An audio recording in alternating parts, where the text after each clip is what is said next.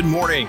Welcome to the first, the inaugural episode of my podcast. I am Philip Crawford, and I am so glad that you decided to tune in and join me today. If you're interested in learning more about Philip Crawford Ministries and myself, jump on over to philipcrawford.org. You'll find writing and teachings and more. Uh, you can contact us for prayer, even to talk about ministering in your area. You can also find us on the major social media platforms like Facebook, Instagram, Twitter, and so forth. As this is the first episode, let me go ahead and tell you what I have intended for this podcast. Did you know that the average morning commute for an American these days is about 26 minutes? 26 minutes. Well, I wanted to produce something just a little shorter than that. After all, we need to check the forecast and the traffic report, right? But I wanted to produce something just a hair shorter than that commute time to give you an opportunity to build yourself up each week. So whether it's a talk, an interview, a sermon excerpt, whatever it might be, I wanted to produce something to build you up and strengthen you in areas you should hopefully be established in already. I based Philip Crawford Ministries on Colossians 2 7, which says we are to be rooted and built up in him and established in the faith as you have been taught, abounding in it with thanksgiving. And that's something I'm seeking to do with this podcast, something to strengthen your roots, something to build you up, something to keep you established in the faith, all while keeping things practical without some far out theological new idea, something you've already should hopefully have been established and taught in. And that's what I'm going to do today. You know, in the last nine months, I have had multiple encounters with people that I've heard about growing up. I heard about folks like this growing up, but I've never really seen it before, at least not this close up. And it's this unworthy mindset. People, Christian people, who have this idea that they are not worthy or not good enough or something along those lines. Well, let me give you an example. Uh, most recently, I was in an online discussion with some folks, and given the whole state of the world these days with the COVID 19 pandemic, a lot of Christian people are talking more and more about the return of Jesus and the end times. And the discussion was kicked over to me for my thoughts on the matter. Well, you know, here's the deal. I'm not really all that interested or concerned with when Jesus is coming back. The Bible says that no man knows the day or the hour. So I'm not going to occupy my time trying to figure out something that the Bible's already said I'm not going to be able to figure out. But there are people who get in these big debates over the tribulation and over the rapture and all that. Well, to me, it's just a waste of time. God's given me an assignment to do here on this earth, and He's given you an assignment to do here on this earth. So rather than stare up at the skies and looking for him to come back, I want to keep focused on what I need to do right now. And that is taking as many people to heaven with me as I can before he does return. And that was the comment that I made about taking people to heaven with me, as many as I can. That was the comment that I made that prompted somebody to submit a question. And the question read something like, What if I'm not good enough? Or, or how do I know if I'm good enough?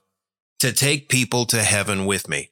And I have to admit, I was so surprised by the question, it left me rather speechless. Like I said, I've never really dealt with that line of thinking before. Well, about nine months ago, I preached a message that dealt with how we have been charged with approaching God boldly. And the Bible tells us multiple times that we are to be bold in our faith, to be bold when we approach God on the throne of grace. But a day or two later, I had someone come in to speak with me on the matter. They said, hey, they'd never approached God boldly before. In fact, they always believed that it was kind of the opposite way that they were supposed to approach God. To be honest, they were none too thrilled with me and my idea that we should be bold in our approach to God. Again, I kind of struggled with how to respond. I mean, the Bible expressly tells us in black and white that we are to be bold, but they'd rather believe some old religious notion that they aren't allowed to approach God in such a manner. You've got to come meekly and timidly, kind of begging, maybe perchance he will do something for you. But you know, the more I thought about it, as foreign as it was to me in person, the more I thought about it, maybe it wasn't so foreign. Maybe this is a lot more common than I had realized. I mean, people stand up and sing Amazing Grace. What, you have a problem with Amazing Grace? Well, as a matter of fact, I kind of do. The the line in that very first verse sings, saved a wretch like me. And you know, I'm not disputing how wretched you and I were before we accepted Jesus, but God didn't leave us miserable wretches. He didn't leave us unworthy where we need to, to beg and kind of slink our way into heaven. He didn't leave us that way. Well, this whole issue revolves around one word, righteousness. And that's what I'd like to talk about the first few episodes, righteousness. I think more than just about any other concept, righteousness really divides the body of Christ more than anything else today. Sure, healing, prosperity, the work of the Holy Spirit, even style of worship have a part to play, as does even, you know, p- passing political di- disputes and all that stuff. But more than any of that, righteousness is a concept that really draws a big line in the sand for most believers. I mean, think about it. Two, take two people. Both of them believe that God can heal. But one believes that he can and will and does with no questions. Approach God with faith. There you go. One of them believes that God could heal, but who knows if he will do it for me? I mean, after all, I'm no good. I'm so unworthy. This is the effect of not understanding righteousness. And I've noticed that people who believe this idea of unworthiness or anti righteousness generally fall into two categories. Not to say there's only two reasons for this, but these are the two biggest that I have run into. First, it's a profound misunderstanding of the word or of the concept of righteousness. After all, if you've been told in the past that no one is righteous, you don't really need to know what it means since it can't possibly apply to you. And second, people think that surely acknowledging such an idea, even if it was true, it must certainly be pride. Well, in either case, religious programming has introduced this notion of unworthiness and fear has kept it solidly in place. But let me say this if you aren't righteous, then Jesus failed on the cross. You heard me. If you aren't righteous, then Jesus failed. So what does this word mean, righteous? Well, to be righteous simply means to be in right standing with God. Righteousness is the ability to stand in the presence of God with no sense of guilt or condemnation. I heard it said last week that all the writings of the Apostle Paul boil down to this one word, righteousness. But I'll take it a step further than that. I think you can make the case that the whole Bible really boils down to righteousness. I mean, Adam and Eve sinned, and all the rest of the Bible tells of God's plan to restore man back to himself. Or to say it another way, the Bible is God's plan to return man back to a place of right standing with him, to make man righteous. And while I plan on talking about this in greater detail in the weeks to come, I'd like to look at 2 Corinthians 5, starting in verse 17. It's hopefully a familiar passage of scripture for you. And it says, Therefore, if anyone is in Christ, he is a new creation. Old things have passed away. Behold, all things have become new. Now all things are of God who has reconciled us to himself through Jesus Christ and has given us the ministry of reconciliation. That is, that God was in Christ reconciling the world to himself, not imputing their trespasses to them, and has committed to us the word of reconciliation. Now then, we are ambassadors for Christ, as though God were pleading through us. We implore you on Christ's behalf, be reconciled to God. So Paul is saying here that if anyone is in Christ, he is a new creation. Not when you get to heaven, he is saying, behold, all things have become new and all things are of God who has reconciled us to himself through Jesus Christ. So Paul is saying when a person is in Christ, not only is he a new creation, but when a man is in Christ, he has become reconciled to God. So he makes this plea to the people saying, We implore you on Christ's behalf, be reconciled to God. Why, Paul? Why? What is there for me, a man who is still an old creation, not yet reconciled to God? What will happen to me if I am in Christ? Verse 21 For he made him who knew no sin to be sin for us, that we might become the righteousness of God in him. You see, Jesus was made to be sin on your behalf so that you could become the righteousness of God, so that you could become righteous. Well, that sounds like he may be talking about the future. He said we might become the righteousness of God. No, no, no. No, he just got done imploring someone who is unsaved be reconciled to God because God gave you this opportunity. Well, that may be, but I've just sinned so much. I've done so much wrong in my life. Didn't you hear him say he was not imputing their trespasses to them? He isn't holding your sins against you. How is that? Because he made Jesus to be your sin. Well, there must be a contradiction in the Bible. After all, I heard a preacher quote from the Bible that there is no one righteous. Well, you know, it does say that. But apparently, that preacher you heard got too tired to keep reading. Because in Romans chapter 3, verse 10, it does say, As it is written, there is none righteous, no, not one. There is not one who understands. There is none who seeks after God. And it goes on and it's terrible. But you see, Paul is quoting from the Old Testament here. Under the Old Covenant, sin was revealed.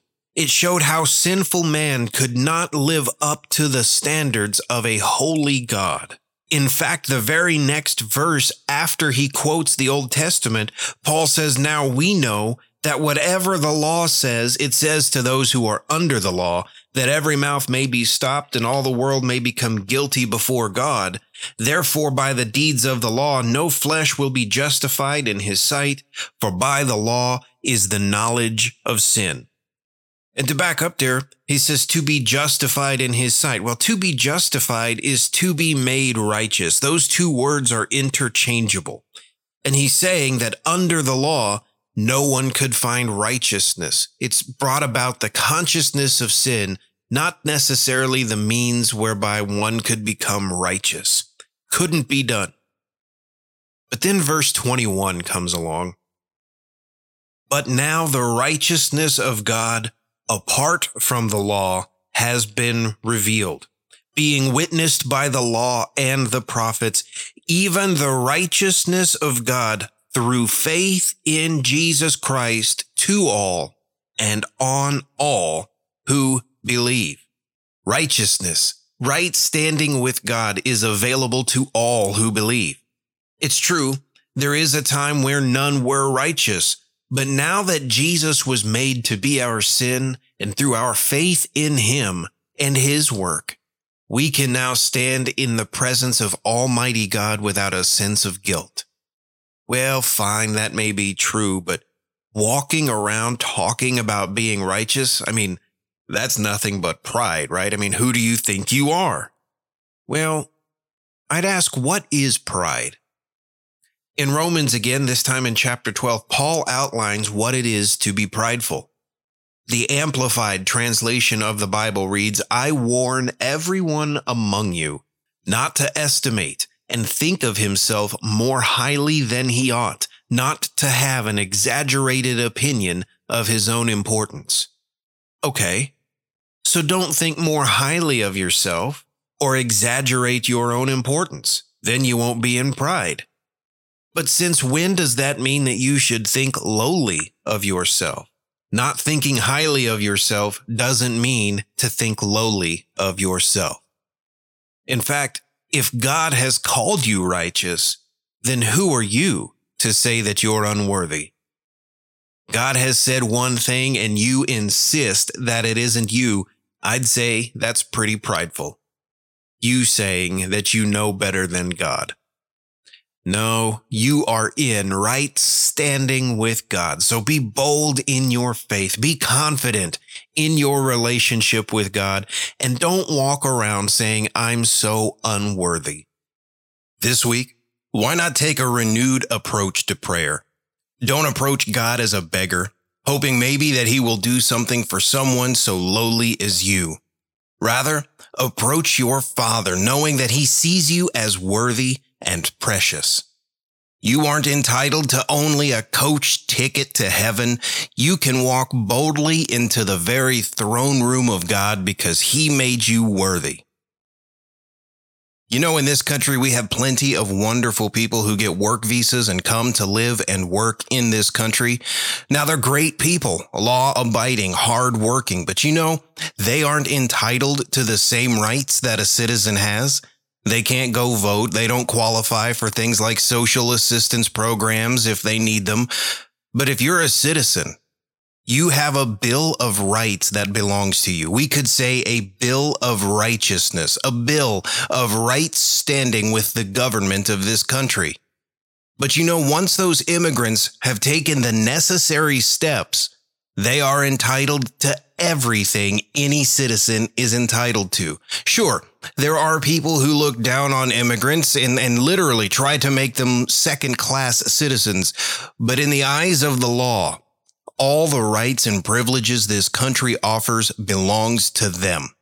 And it's the same way with God. You took the steps when you accepted Jesus, and now everything that is promised in the word belongs to you. It's your right. If you have never accepted Jesus, you can change that easily. Just pray, Father, I believe in my heart that Jesus died for my sins. I believe he rose from the dead. Forgive me of my sins. Thank you that I am now a new creation. Thank you that I am now in right standing with you. Amen. Well, we will talk more about this next week when we look at what it means to have a legal right now that we are not just in right standing, but have also been made sons. The week after that, I'd like to look at what we do. I mean, after all, being righteous must mean that I never sin. Well, it doesn't, and we will look at that. And the week after, we will look at today's extreme view of righteousness, what I call hyper grace. Where do we draw the line with sin if God will forgive us anyways? Well, until next week, God bless you. I'm so glad that you tuned in today. Don't forget to subscribe to be notified of every new episode. For more information about myself and Philip Crawford Ministries, please visit philipcrawford.org. And as always, tell somebody about Jesus this week.